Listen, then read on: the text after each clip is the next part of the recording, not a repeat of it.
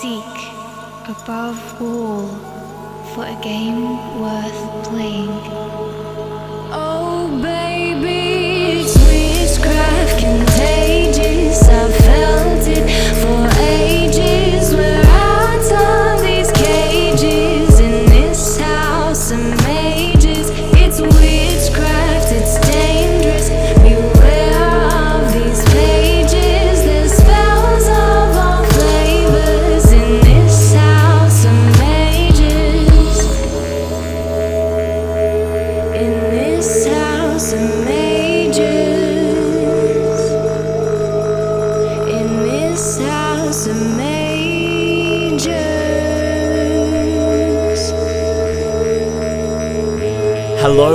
Welcome to another episode of Make Yoga Magic Again, the House of Mages podcast. I'm Daniel Cumming.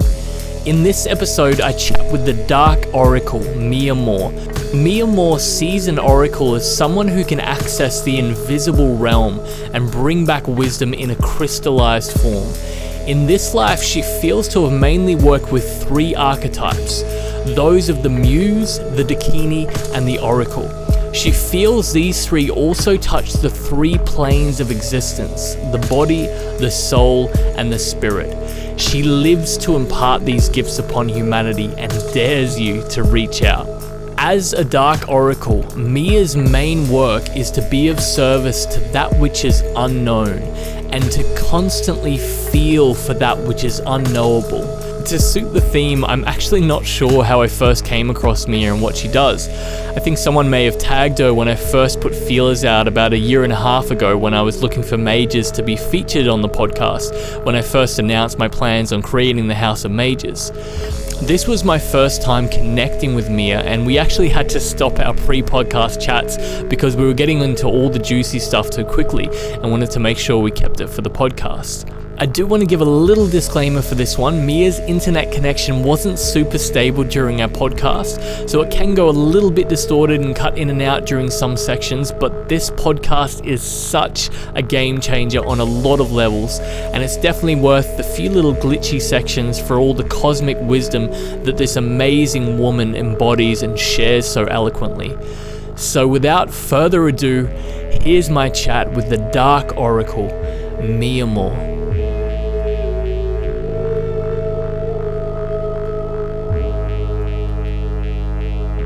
Today, I have a very, very interesting guest and a very interesting conversation. I think we actually started chatting a little bit before this and realized that we should actually start the interview now because we're getting into some pretty interesting topics and conversations. So I have Mia Moore with me today, and I'll let her speak to what she would call herself and what she does and all the different uh, bits and pieces. So thank you. Thank you, Danielle. You put me on a tight spot there. Um, I, yeah, I really have shunned away from people, so I really don't know what to introduce myself as, but I'm starting to be known as the Dark Oracle in terms of the astrology that I do. And the rest of my work is very much in the the embodiment magic of cosmology and quantum physics level, which I guess I've self titled myself as a mystic because it's more about just being the explorer of these realms that wait to be communicated and embodied and just taught to the rest of the world. So that's where I'm coming from. Yeah, beautiful. Changing, evolving, shifting. I think, like we were talking before, different personalities, different avatars, depending on the the work and the play that we're we're doing. Yeah, definitely. I've I've traveled the world. I've learned from various cultures. I feel like not so much individual teachers or schools as like ah oh, this these people here do it this way. These people here access divinity or spirit this way and these people do it that way. So i've i've studied the access points um, to kind of direct experiences of the divine and then now i'm just making my own um, pathway to it which is a lot to do with embodiment. Mm, definitely. Yeah and it's tricky hey because you know, as humans, we want to categorize things and put them into boxes, and um, and I think that works in in certain ways to know where it came from. And you know, we were talking earlier about the lineages of magic and things like that. But I actually read a book early um, called Hermetic Magic, and they said early in the book the true sign of mastery is to create your own magical system. But I think mm. to it as well is that it, it's creating a magical system that is also able to be used by other people. Um, because I think a lot of you know masters of the craft, they might have their own system of magic that works for them, but if they try to explain that to somebody else and how to replicate the effects and the results from it, they can't really do it. So I think that's a whole new level of mastery. And then I guess it can help you come back to your own level of mastery and reevaluate and, and all that sort of stuff as well. Do you find um, that happens a bit as well? Yeah, it's interesting you mentioned that hermetics because um, when I started researching, so I came into it from a very kind of trans Himalayan perspective, introduced the concept of the black hole, and kind of started to draw science into their lineage of the philosophy of metaphysics. And when I reached that, ever since I was a child, I was really fascinated by quantum physics and black holes. And, you know, I read the science, I studied the scientific philosophy of that as my base of trying to understand the universe and the cosmos. So I feel like today, especially the world we live in, we kind of have to start incorporating science to whatever we're doing because it is mathematics. It is 95% of the universe existing if it wasn't for science telling us that there is this thing called dark matter and dark energy. And yet, it's been fascinating to me now in the past years listening to science lectures about these topics.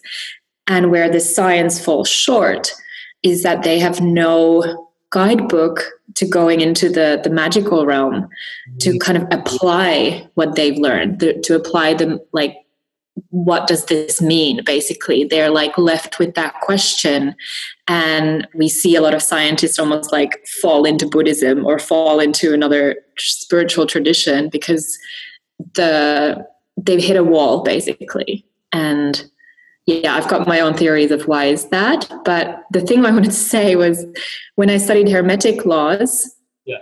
and i started to connect them with the quantum physics laws they actually parallel they actually work out mm-hmm. so like that's a that's a one example of a tradition that's like eons long and ancient and still applies today mm. yeah because as, as i understand because i delved into hermetic magic for a couple of years but then i branched off in another direction and haven't really fully delved back into it but because it, it is already a synthesis right it's not really like a traditional cultural framework. They've kind of t- assimilated the Egyptian stuff and the Greek, but then they've taken what works. And I think that's the key is like they've realized by then from their own practices what actually works. Like what are the essentials to a ritual?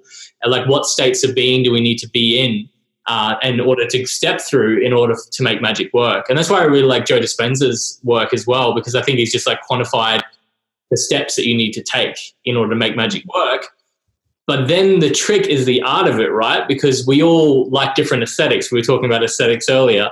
Um, and so I might like the aesthetics of like the Egyptian culture or something. Someone might like, you know, uh, someone might like to dress up like a Viking and carve runes and, and yeah. So it's like whatever kind of turns you on in that aesthetic, I think is, is the trick, right? Because you might go through things, but you might not have the same effect because your subconscious was bored because you yeah. didn't have the right aesthetic. So Absolutely. I feel like from a child on, I was fascinated by outer space and like used to draw stars into my like notebook, like the actual physical stars. And they're different, you know, like white dwarfs and blue giants. And um, so I've always been like oriented towards that, like cosmos, but also the earth. So I haven't found a tradition that really goes direct into it as much as kind of the shamanic cultures go into the earth, but then like science really goes far into space.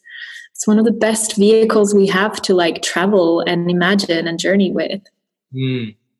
Yeah, definitely. Yeah, and that's the thing as well. It, it kind of um, humbles, grounds us a little bit to think that even like all this cultural framework, mythic framework, all this stuff that we're doing, yeah, we're really just such a small part of the yeah yeah, that's another whole conversation. Yeah, but um, but actually, it's all kind of linked to this as well because uh, what you're looking at sharing on House of Mages uh, is called dark matter, and um, but I think it's like the linking of the two, right? It's linking of the cosmos with the physical body, and um, uh, yeah, I love it. If you want to speak on that a little bit.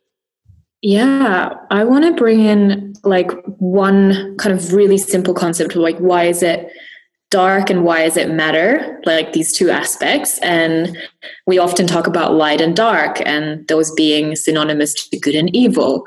But if we just the fact of light is everything that we see and everything that we know that exists dark just becomes everything that we don't know. Everything that is invisible to us. Everything that is not non-perceivable basically or beyond our knowledge of understanding. And the big question is that if it's unknown to us can it be known? And how can it be known? Which is why i'm kind of like taking my own approach to it which is if it cannot be understood by the mind or if it cannot be um, studied in a lab can we like bring it in and use our faculties of awareness and in like you know the enlightened faculties of non-dualistic traditions and magic to actually like go deeper into that and invite that into our experiential bodies and learnings.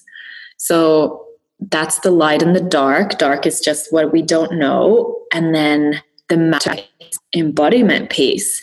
There's there's dark energy which is different, which is most of our universe.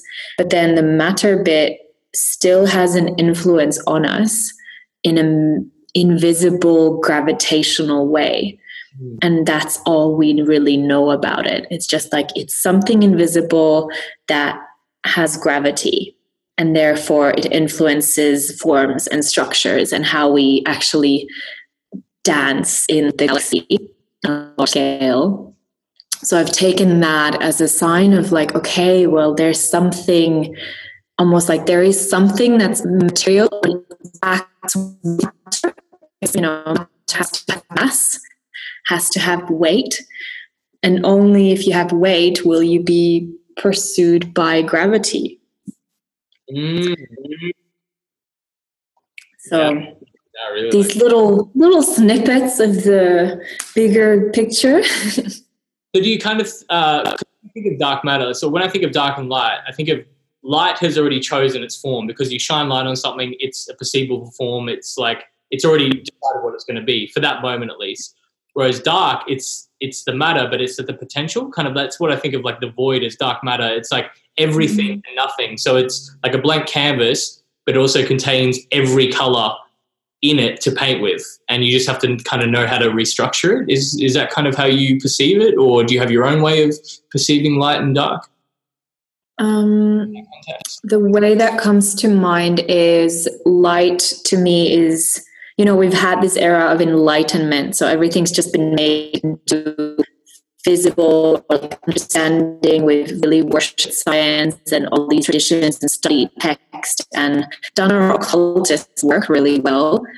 So like everything that we actually can know and is able, like we are able to go there is light to me. Mm. So light is able to just travel in the now wherever. Um, and speed of light has been you know the, the the highest speed we can ever travel with. So there's all these science fiction books of like yes when we do that. But still light isn't fast enough in the cosmic scale. So when you go into the realm of science and astrophysics they're like well light is really slow. Like it takes light years to get somewhere. And what if you have a message to send to this galaxy from this galaxy? That's not a very practical way of communicating. So there must be something else going on. And in comes the dark, which is just to me the language we haven't learned to communicate with yet. We know a lot about light, we know a lot about atoms and electricity and how magnetism works.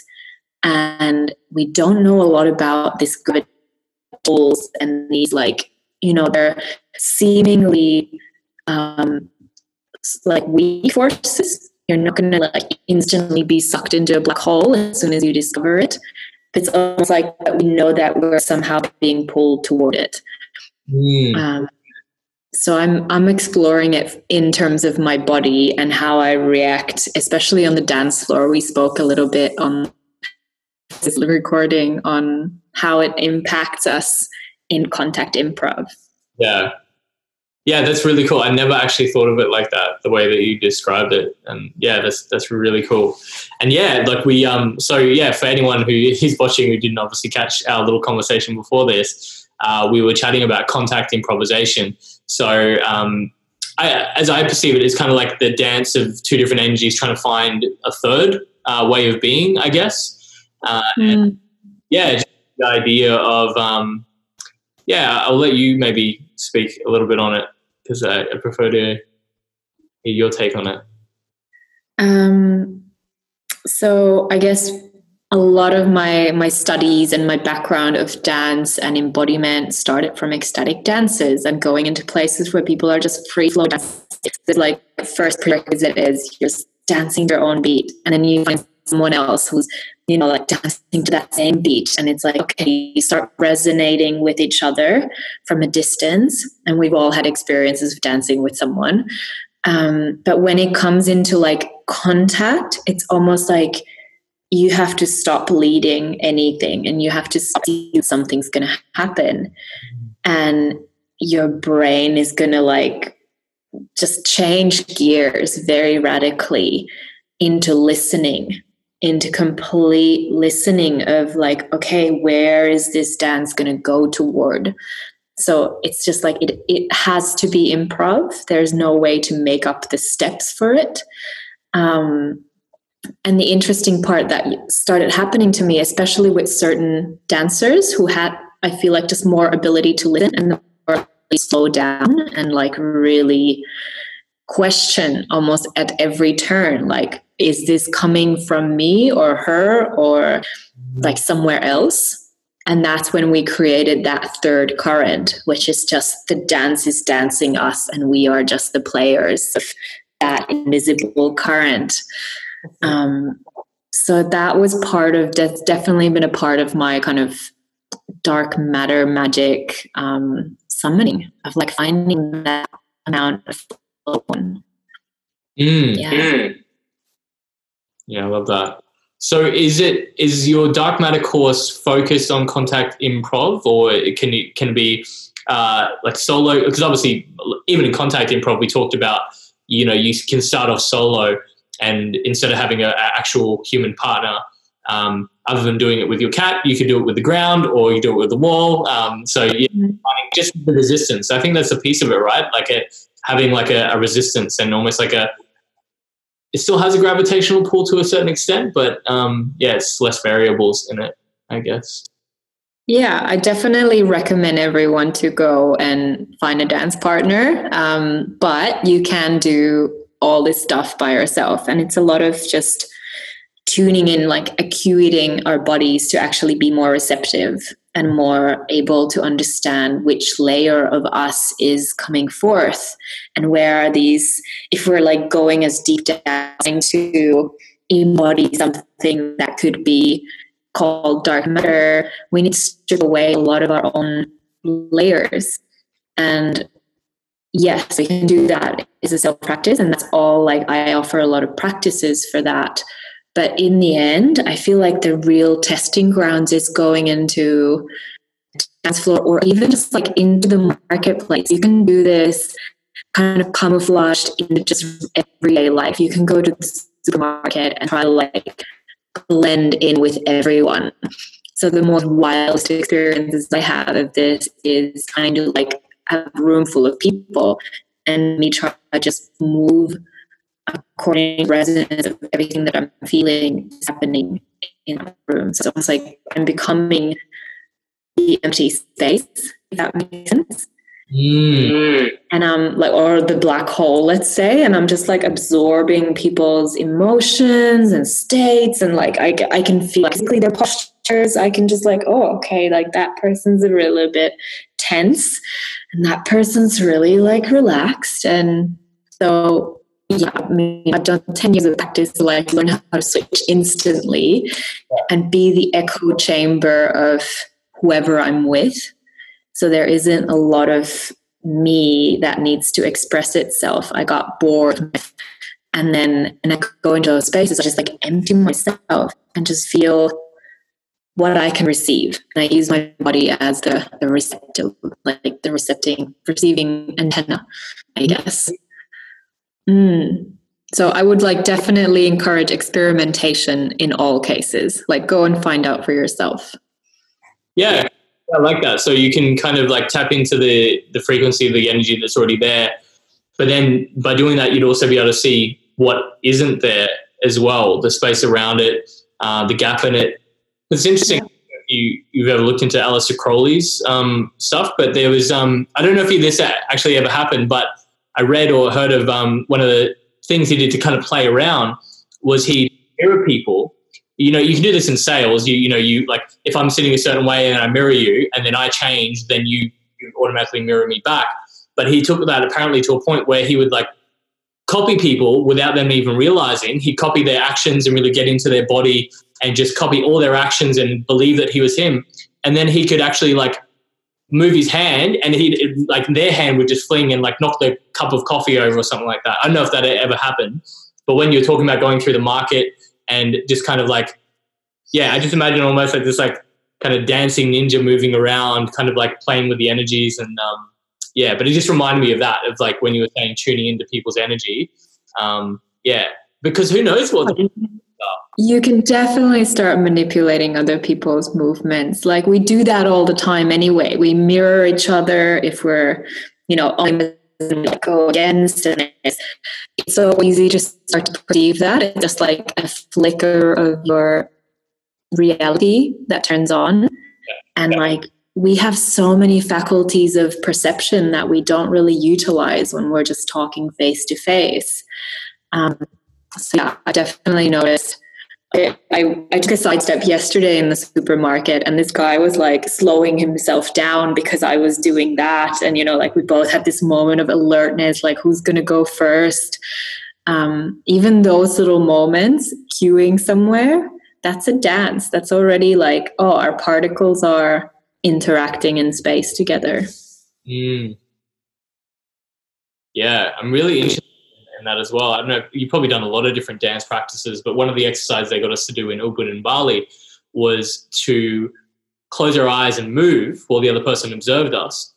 And then we would switch in between wanting to have our own space, so almost like repel them from dancing with us, and then still move, but then invite them into our space as well and then the person mm. watching would try to notice the difference in if there is there a shift like a noticeable shift in energy from i want to be by myself to i'm inviting you in and things like that. And um, yeah i'm really interested in like just learning how to perceive those subtle energies as well. Um, yeah. yeah. Have you done some of that kind of thing as well? It sounds like it from what you're yeah i feel like my so I did one year of study in dance movement therapy, kind of like the official academic uh, master's degree bat thing. And then they told me I was too spiritual. So I kind of, and like a bunch of stuff happened, but I kind of quit halfway. I was like, okay, fine. Like I'll go and back to my ecstatic dance and my ritual dance and like experimentation in like just different, you know, like the whole world's a playground to us. It's not just the therapeutic environment, but yeah, when when I really studied the nervous system and how to synchronize and resonate with someone from a perspective of coming into resonance and coming into healing with them, it's a lot about just that listening, but even from a distance. So if there's one thing you can take out of this, it's just like, okay, what if I just drop all my agendas when I meet someone and really try to absorb their body language and you know even observing their breath and like their tension in the body. Because we have neuro mirror neurons in our brains that will automatically pick up everyone's posture. Mm-hmm. so we are almost like we do instantly feel what they're feeling. And most of the time we're blocking ourselves from feeling that or experiencing that fully. But that's what all you know theater and dance and even looking at like watching netflix is. We're just like you know trying to be the character. So there is something in our brains that that actually gives us meaning. So yeah doing that in most everyday life situations has definitely improved my emotional intelligence. Yeah cool. I find as well with my contact, it takes me a while to like fully drop into my body. And I, what I find really helps, um, especially with the, the non-planning, is to close my eyes. So I was doing a contact improv um, class, and I had my eyes closed for most of it, and I was fully present, fully in the moment. And I, I opened my eyes for a moment, and then I noticed that. So I was dancing with someone. I think my hand was against the back of her elbow, and I had someone else who was kind of dancing on the floor around me. And the, up until then, I had no agenda, no plan or anything. As soon as I opened my eyes, I started. I was. I, I, I noticed my my my chatter. So he's like, oh, should I should I move this way? Oh, the person on the floor. Should I start making my way down to the floor?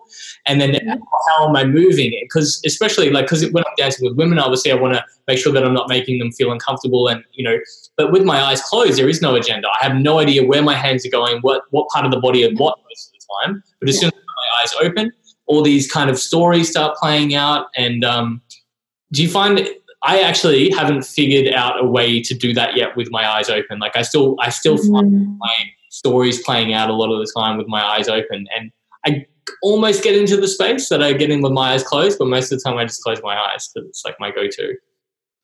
Isn't that a great metaphor for um, when you're receiving light through your eyes? Because the eyes are literally the place where you're like taking in information. Oh, yeah. um, you're enlightened through your eyes. Oh. And then you take that faculty away and you're in the dark, you actually start using all those senses of the body. Like, I feel like, yeah, what you're describing, there's no more difference between us in some levels when we really drop into a space where we're just like worms in a can, basically. That's what I sometimes call it as a warm up exercise. I'm like people just getting into that puddle. Yeah. Um, yeah, like it's also interesting to me how much eyes take us away from actual physical experience. They put us into the observer mode. So then as soon as you open your eyes in that situation, you're observing yourself doing that and like, you know, being like, okay, now I'm person again and now I have to interact in a certain way. Whereas eyes closed, you're just almost like a baby in a womb and you're just feeling your way through it. Yeah, 100. yeah, yeah, and that's why I think I like it because there is no responsibility, no blame, no agenda, no um, social conditioning. Conditioning almost. It's just just pure like in the momentness, and yeah, it's really nice. And I haven't really found I haven't found anything else that like yeah completely just drops me into the moment, into my body like contact improv. And and as well, I think the people that have done both will understand the difference because even with like ecstatic dance when I'm solo dancing, I can still plan. There's just still, you know, I might close my move, but I'm in full control. So I can plan, I can stop if I want to, but with contact, like it doesn't matter if I if I want to start moving this way, that could change any moment and I have to be ready. I almost have to be like paradoxical, kind of like fully in the moment, but then also ready to detach from it as well. Like I feel like I've learned so much about just cosmos by doing contact improv. It's just like such an awesome metaphor for everything. Totally. I do feel like it should be something that's taught in schools or something that's just taught to everyone. Also, because it does give you spatial awareness of who you are and what your body is and how you actually to notice there's less boundaries broken within contact improv dancers. Like we have almost like, yes, we have an agreement that things lead to because we're moving and just.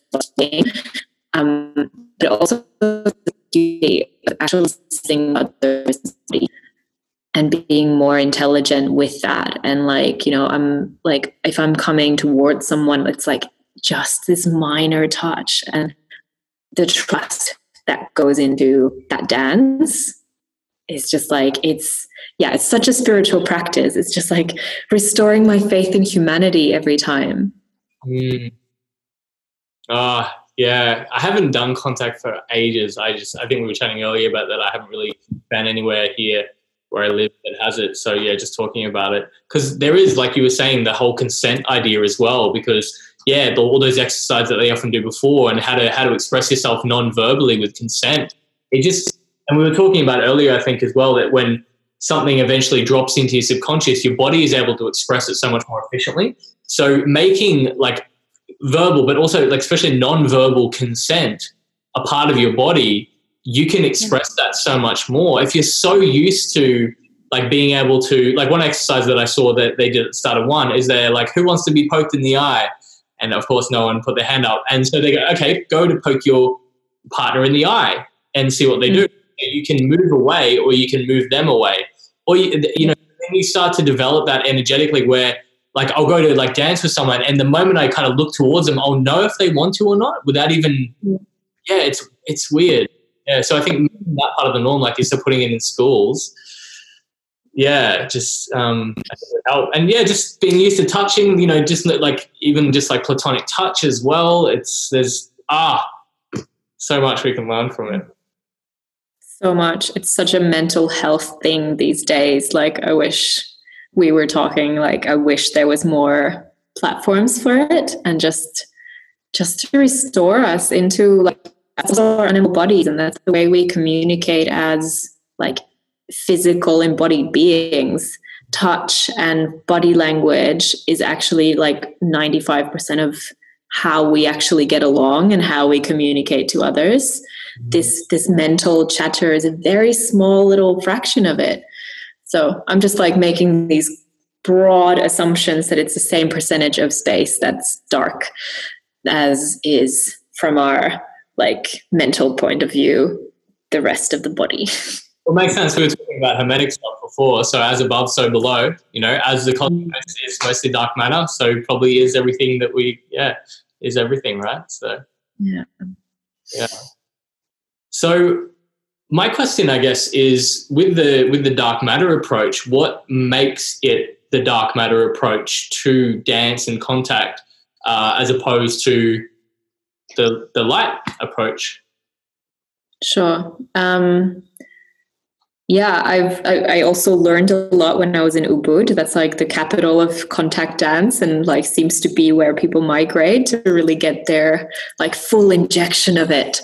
Um, but I only found a few people, even within that community, that would really have this ability to listen, and then there's a depth that goes into it. So we can dance with our physical bodies. We can dance with our emotional bodies when we're like, you know, playing our favorite song and we're just like super in the mood and like everything our body is just like yes or it cries to certain tunes like emotional body is really activated by music in general um, but what i call my access point to a deeper place is the dark body.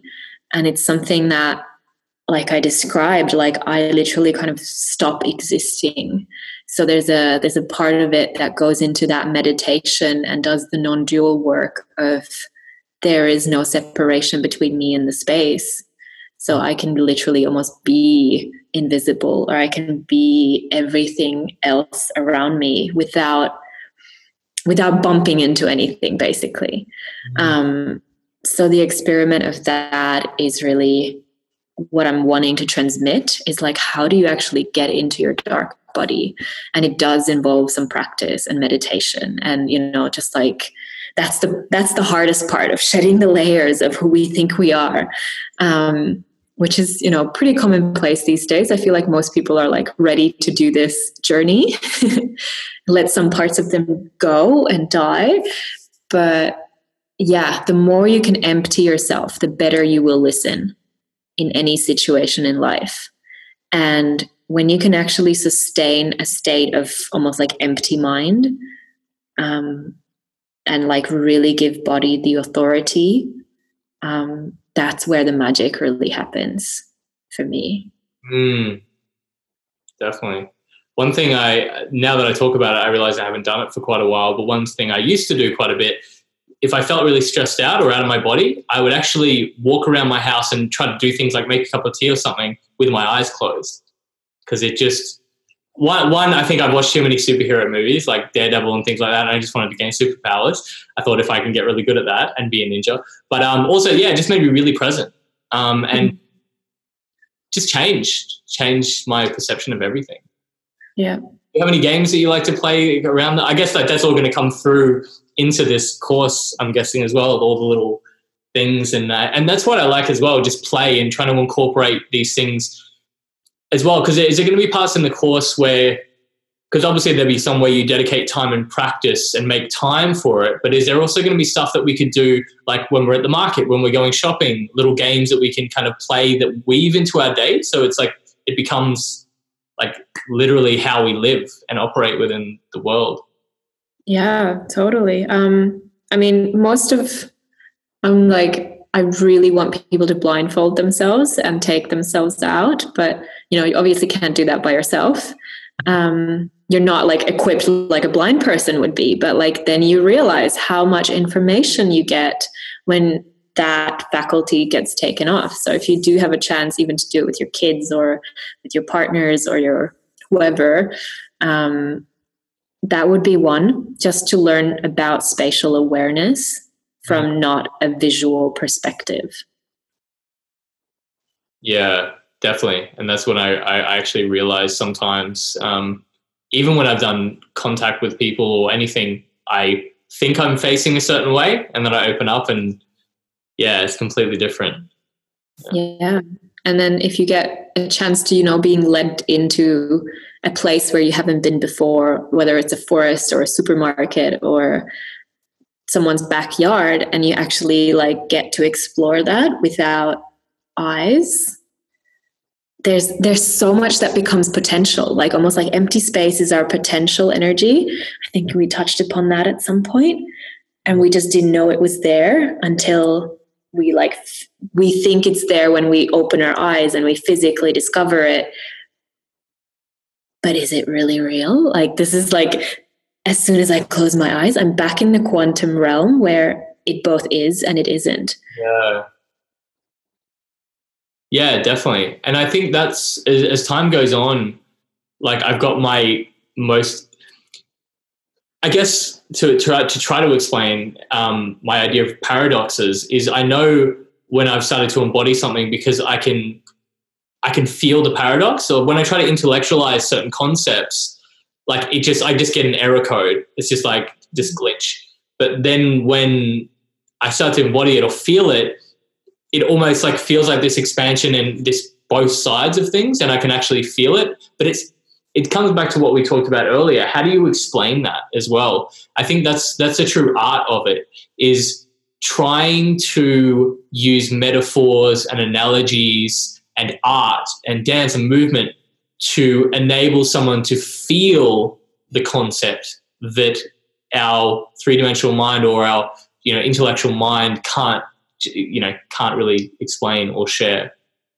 Yeah. So how do you like how do you try to yeah how do you find ways to do that to get that concept across to people other than just trying to do big, big expansive body movement? Yes. It's just like um, but then it's like but then it's like shh I I've started to use like I I run temples here in person that we get to like drop into that dark body and we get to practice together.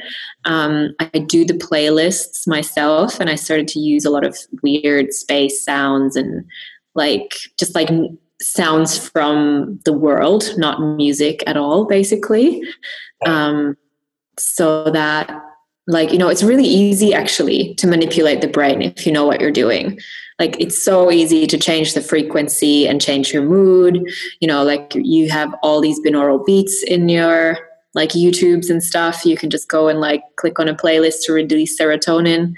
So like the brain's actually just one machine and we just feed it with something and then it does something. So what i've used since the dawn of like my trance dance days is use music that will stimulate some quirky reaction in me. I have a really intuitive ear in terms of listening for sound that will take me by surprise.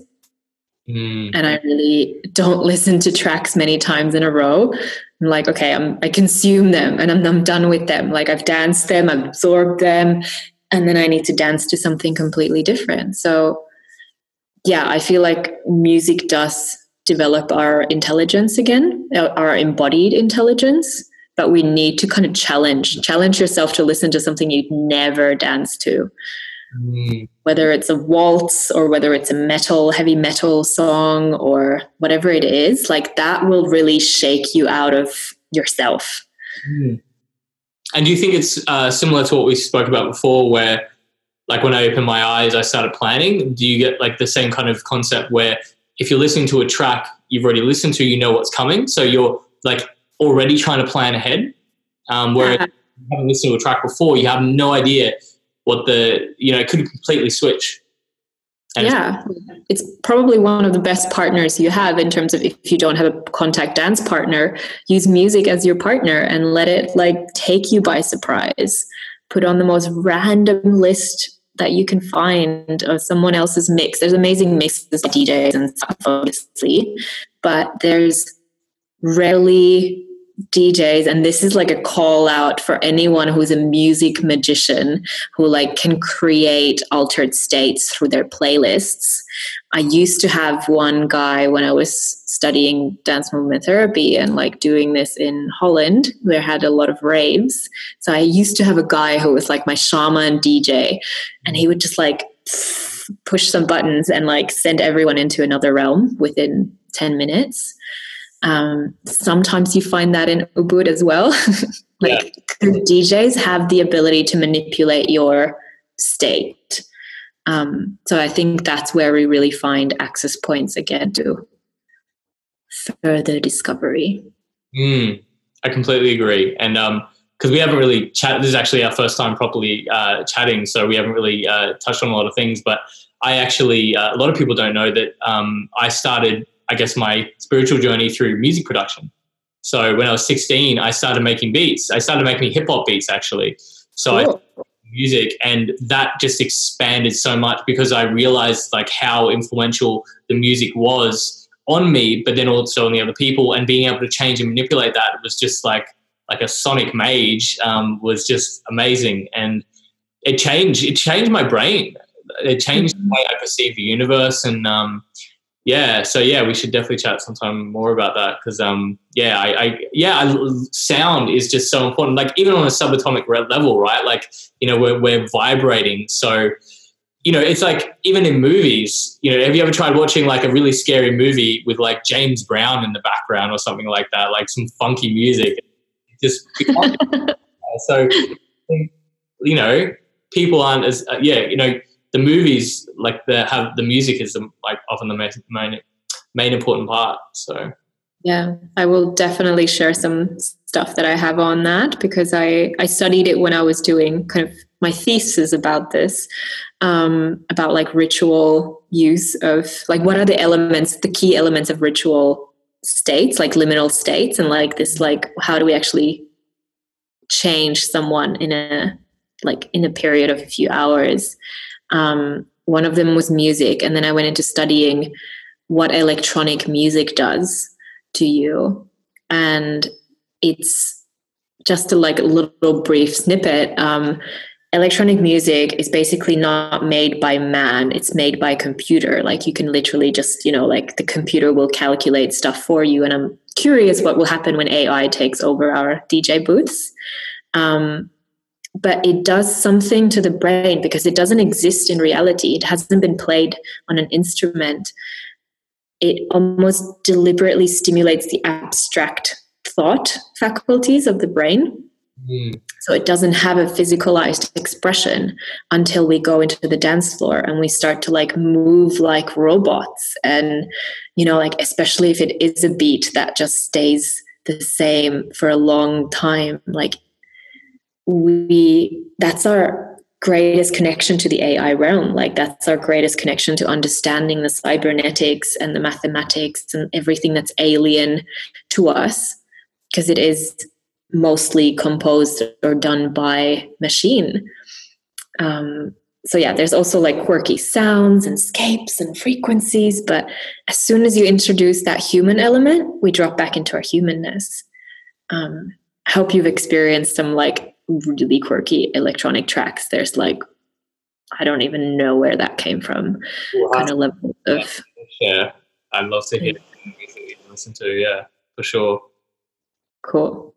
It's so interesting too that like your what you said about um, the structure of a ritual because that's something that I'm really interested in and actually was going to be a really big part of House of Mages in general because I'm really curious to what is actually what's the stripped down essentials to a ritual. As far as I like, I kind of see it as like a, like definitive start, a definitive finish, and then some way to get yourself into that state and let it go. Because that's the thing as well that um, as I understand, especially from like ceremonial magic and hermetic magic, as soon as you ring the bell or you do whatever thing to start the ritual, like your muggle self is gone. You know, you are just boom, wizard mode, uh, witch mode, mage mode, and then everything you do in that is a magical act. Mm. So it's it's short, and that's the thing as well because where I came from, I I've been practicing pretty much solo for about eight or nine years before I even realized that this was a thing and other people were doing it like explicitly and, and sharing it. Um, and yeah, so ceremony is getting really popularized now. But I think also, how do we find a balance between making it awesome and showy and fun and making an evening of it, but then also having that that succinct effect and going through the psychological shifts that we need in order to make shit happen, basically, Yeah. um, and not just like not just do the act and do do all the nice things, but actually make the shift. Yeah, yeah. So I'm curious to your whole perspective on that. Um, without going into a big lecture, um, I guess some of the key points would be the intention of why we're going into it in the first place. Like a full moon dance is not necessarily enough to create a ritual. Um, it's like it is almost like it, it'll this liminal state that we're looking to go into this transcendental realm of archetypes and magic and wizardry um, I feel like you need to give up something to get there. So you're always coming with like an offering of yourself or wanting to expose something. And really, like, I've always used my willpower. Even when I've gone to ecstatic dances, I was like, okay, I'm doing this for some reason, or like something's really stirring in me, and I'm going to go and look at it. Like, I'm making this dedication to myself that this is my offering to this altar of magic. Um, and usually something unexpected will happen. So there needs to be enough space. I'm a big fan of the unknown, obviously. So, like, almost like there needs to be that drop where we don't know what's coming next. Like, we're in this global drop right now of like, we don't know what's coming next. And that allows things to emerge and like that's really what i'm looking forward to. Like if a ritual is too planned out as it is do this do that it just loses the potency of like we're we're to summon something to happen basically. And then we let go and that thing um, will take over. Whether it's a current on the dance floor and we all become one whether it's um, yeah, I don't know what are other kinds of rituals you're you're into. Um, whether it's a medicine ceremony, like Yeah. the medicine takes over, but um, yeah, there needs to be a lot of space in the middle to like, okay, we're Yeah, I completely agree. And um, going back to that, like as above, so below, I think that space piece has become bigger and bigger with me in general. I think that's why I like traveling because you said you you know you travel world for a, a lot. Uh, I leave my plans pretty loose with my travels to leave room for synchronicity. Um, I think that's the thing. Like magic needs, uh, you know, space to weave its way in. If you're like, okay, ritual is here, here, here, here, here, the magic's like trying to get in. It's like you're calling on me, but there's no space left for me to weave the stuff around. And um, yeah, I think that that piece is, is something I'm learning as I go along because I have been very just in my masculine a lot of the time. It's like, no, things need to be structured and go like this. And yeah, there's, and then there's just no room for the magic to, to be called in. Yeah, totally. Oh, I've made travel decisions within like medicine ceremonies or like just free riding like oh i need to go to africa now because i wrote it down like two weeks later i'm there Yeah. um, i love that space it's it shakes our brains up like basically all that's holding us captive is this and there's like the rest of the world out there waiting to interact with us Mm. Yeah, yeah, and that's all we need, right? We need just like the start and the finish, and then everything that can and the general intention, and then everything that happens along the way. Like I've um, done some travels where I just make like a like a silly quest or a goal. Like something's like unaccomplishable, but at least I have a, a start point and a, and a kind of like general gist or intention for the travel, and then just all the weird things that I that happen along the way. Uh, just yeah, yeah, I love it, and that's and that's what I think, and I think that's that was my next question as well. Um, like, what do you even perceive the word magic to mean? Like, what is magic to you? You know, what is, you know, yeah, how would you perceive magic, and how did you kind of get into that, if you would even call it that? Yeah, I don't really use the term a lot. Um, I feel like it's got this in my head. It probably has this like a bit of a woo woo reputation of like, I don't know, magicians, you know, like the illusionists. Yeah. Um, so, but magic in its like authentic sense that I can feel is almost that little kid like feeling of imagination, like anything's possible. So that's my connection to that realm of trying to get myself to just play, just become that child again who's like, I'm talking to my imaginary sister right now, and she's saying blah blah blah.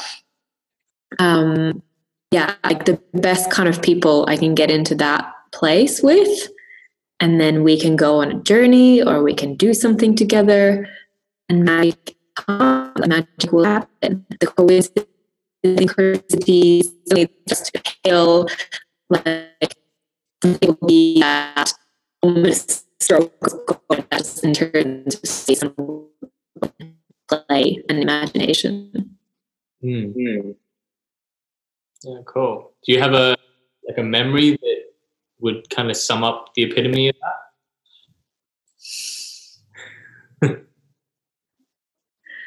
Um, I can't think of any like particular moment that I could share. I feel like there's just like these like look for coincidences. Mm. I've, I've gotten into a lot of places in the world. Like I hitchhiked across Africa, and there were so many moments along that trail that were completely just out of nowhere. We stayed in this luxury villa. Out of nowhere, we stayed on the side of the road. Out of nowhere, we woke up in paradise. And it was always about just taking the road less traveled and you know questioning almost the same as the contact just questioning yourself at every turn is this the way or is that the way to go Mm. Yeah, cool. Yeah, and I think it like I, I find it hard to explain as well, and because a lot of it is a very subjective experience. Because the actual event often isn't that amazing, but the the way that it's connected to all the other little events that have happened, all those synchronicities, um, it's just it's almost impossible to explain it. And I think it goes back to what you were talking about earlier. It's just like the feeling. It's not so much like the words. It's not so much that happening. It's just just the feeling that you get. Um, and I think that's why sometimes it you just is pointless to explain. Even to come back to like the hermetic stuff, I, I'm trying to remember the those four hermetic principles or something. I think it's like to know, to will, to dare, and to keep silent. And uh, I think there's just so much insight in that, like kind of to know, like to actually like embody it. Like you, like they talk about gnosis, right? Like you, you think about it, you read it, but you don't know it until you embody it and to will it. Exactly what you're saying. The most important part in the ritual is your willpower. Without that, you're just going through the motions with no intention. And to Yeah. dare to go out and like sleep on the side of the road in, ca- in case something amazing happens. Um, and in then case the baboons come they did it was scary we barked them away um, yeah I mean, stuff has happened. Stuff has ha- definitely happened. At every corner of the road, you've got that option. Yeah. So do you have a little like? So just say you were you were traveling, uh, and then you I don't know got a little bit stuck. You're in a difficult situation. Do you have a little like go to uh, calling on the universe like impromptu uh, little sorcery kit or any like any kind of thing that you would do to kind of like all right I need to get somewhere now, or does it always just click into place? Um, or do you um, do you have a little Like- Um, go to like sorcery kind of modality, if you would call it that. um, the the easy answer is if you stand on the side of the road with your thumb up for long enough time, someone will pick you up and take you somewhere. I feel like the thumb up symbol has really become that like universal sign of like I'm hopeful, I'm here, I'm showing up, like I'm vulnerable, but I'm still like I'm thumbs up, I'm happy. Um, so that's been one of my main go-to magic tools. Um, and the other part is I've had moments where I've like broken down on the side of the road, just like completely exhausted of travel and strangers and wherever situation I've been in and notice where the trauma comes from, like going and back into the memory that it came from. And like when it was about my father telling me something, I can't do something. So I was in this little girl place of I can't do this because my dad told me.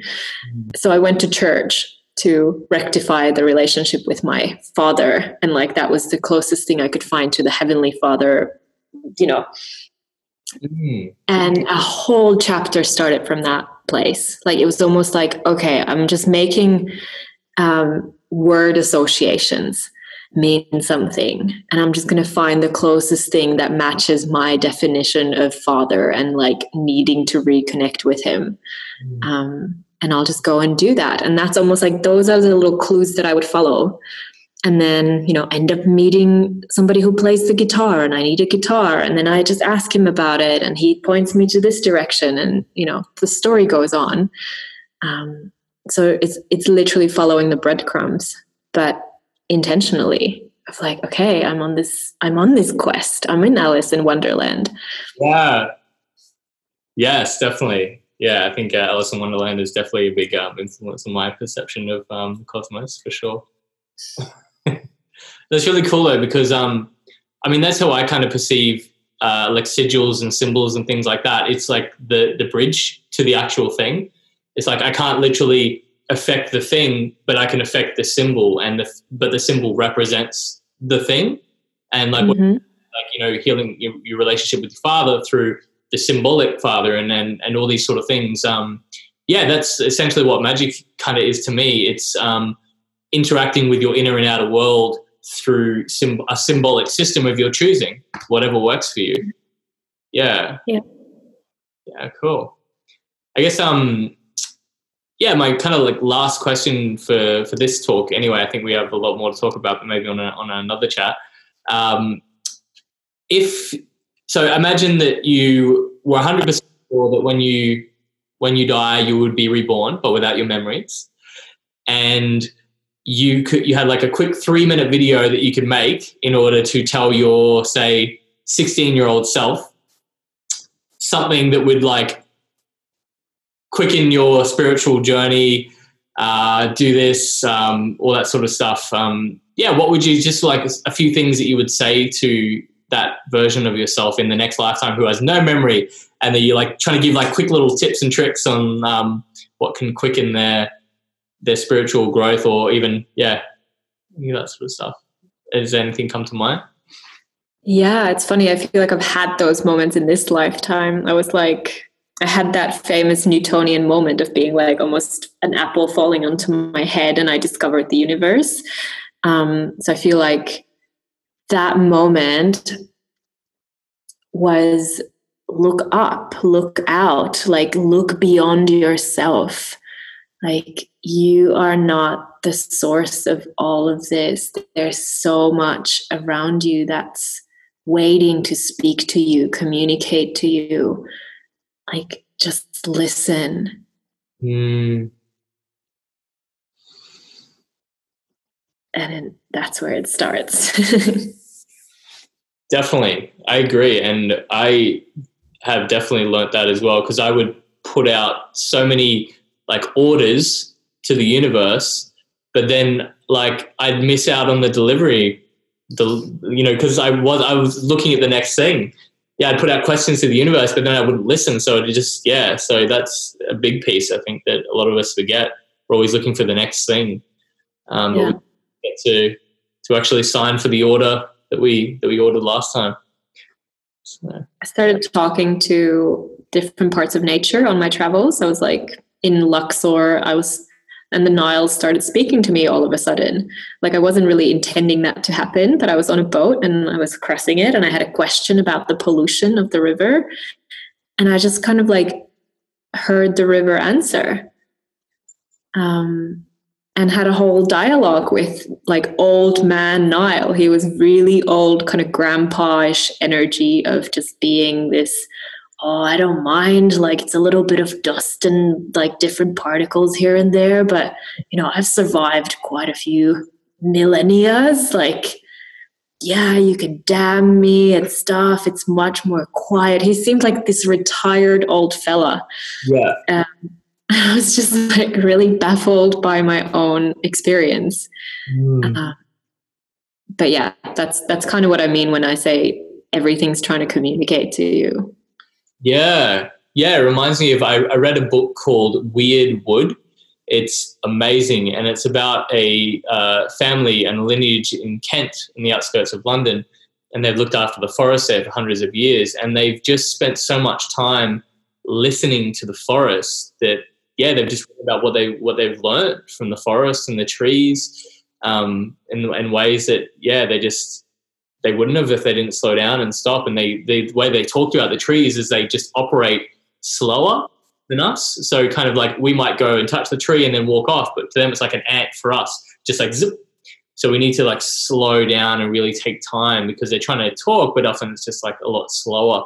So yeah, I think it's because we're so used to the speed that we operate, um, we don't expect other modes of communication to operate in a different way. I think we're we're expecting the universe to speak English to us, um, or speak you know human language to us. Again, it's that five percent minority of how universe actually is. Mm. Yeah, cool. Well, yeah, this is this has been really good. It's, it's reminded me of a lot of different things as well because um, we were talking about like you know reminding your future self or your past self. I actually um, I would love to know if you you've done anything like this or even would be interested in doing because I'd love to do some like group rituals like this with the House of Mages. But I I read about a group who actually sent a message back to uh, their self a year from now. So they so just say like tomorrow you wanted to send a message back. No, sorry, they they yeah, so they did it a year from now. So yeah, I got it confused. So what they did, they'd start from now and they'd start listening for the next year, and then a year from now they'd send a message back to this current day.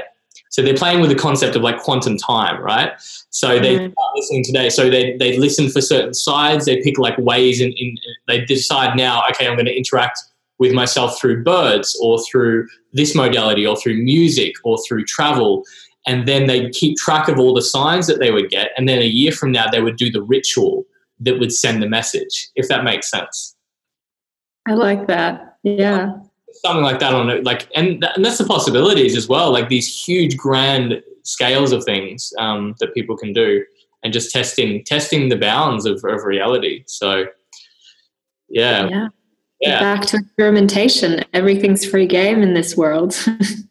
yes exactly and i love the idea of calling it a game as well yeah so um yeah is there anything that you want to summarize about the, the, the your dark matter course um, and just like your perspective on it um, before we before we finish um, I feel like we've I feel like we've covered some good terrain. Um, anyone who is uh, curious can also ask me questions um, whenever. Um, this is really like like I said, like we're running a laboratory. Experience is somewhat different, but also I'm looking for that common denominator. So dark matter is just the name the next 27% of the universe that we try to contact. Um, yeah, that's what I'm that's what I'm about right now. Cool. I love it. Well, thank you, Mia Moore, for sharing House of Mages. Um, is there any uh, links or any any other way that you could recommend that people could get in touch with you other than the House of Mages site? Um, you can check out thedarkoracle.com for my private page. And yeah, obviously, I'm on Facebooks and Instagrams as Mystic Mia Moore. Mystic Mia Moore. Awesome. We'll be able to find all her stuff on House of Mages. And um, yeah, thank you so much for sharing all your magic. Thank you, Daniel. It was a pleasure. Thank you for tuning in to another episode of Make Yoga Magic Again, the House of Mages podcast. I'm Daniel Cumming. Thank you so much to Mia Moore for being my guest for this episode. If you're interested in more of what Mia does or what we're doing with the House of Mages, all the links are in the information section of this podcast, as well as thehouseofmages.com. The House of Mages is a school of yoga, tantra, and the magical arts. To find out more about what we do, head to thehouseofmages.com or the link in the description of wherever you're listening to this too. And I will speak to you very soon. Make yoga magic again.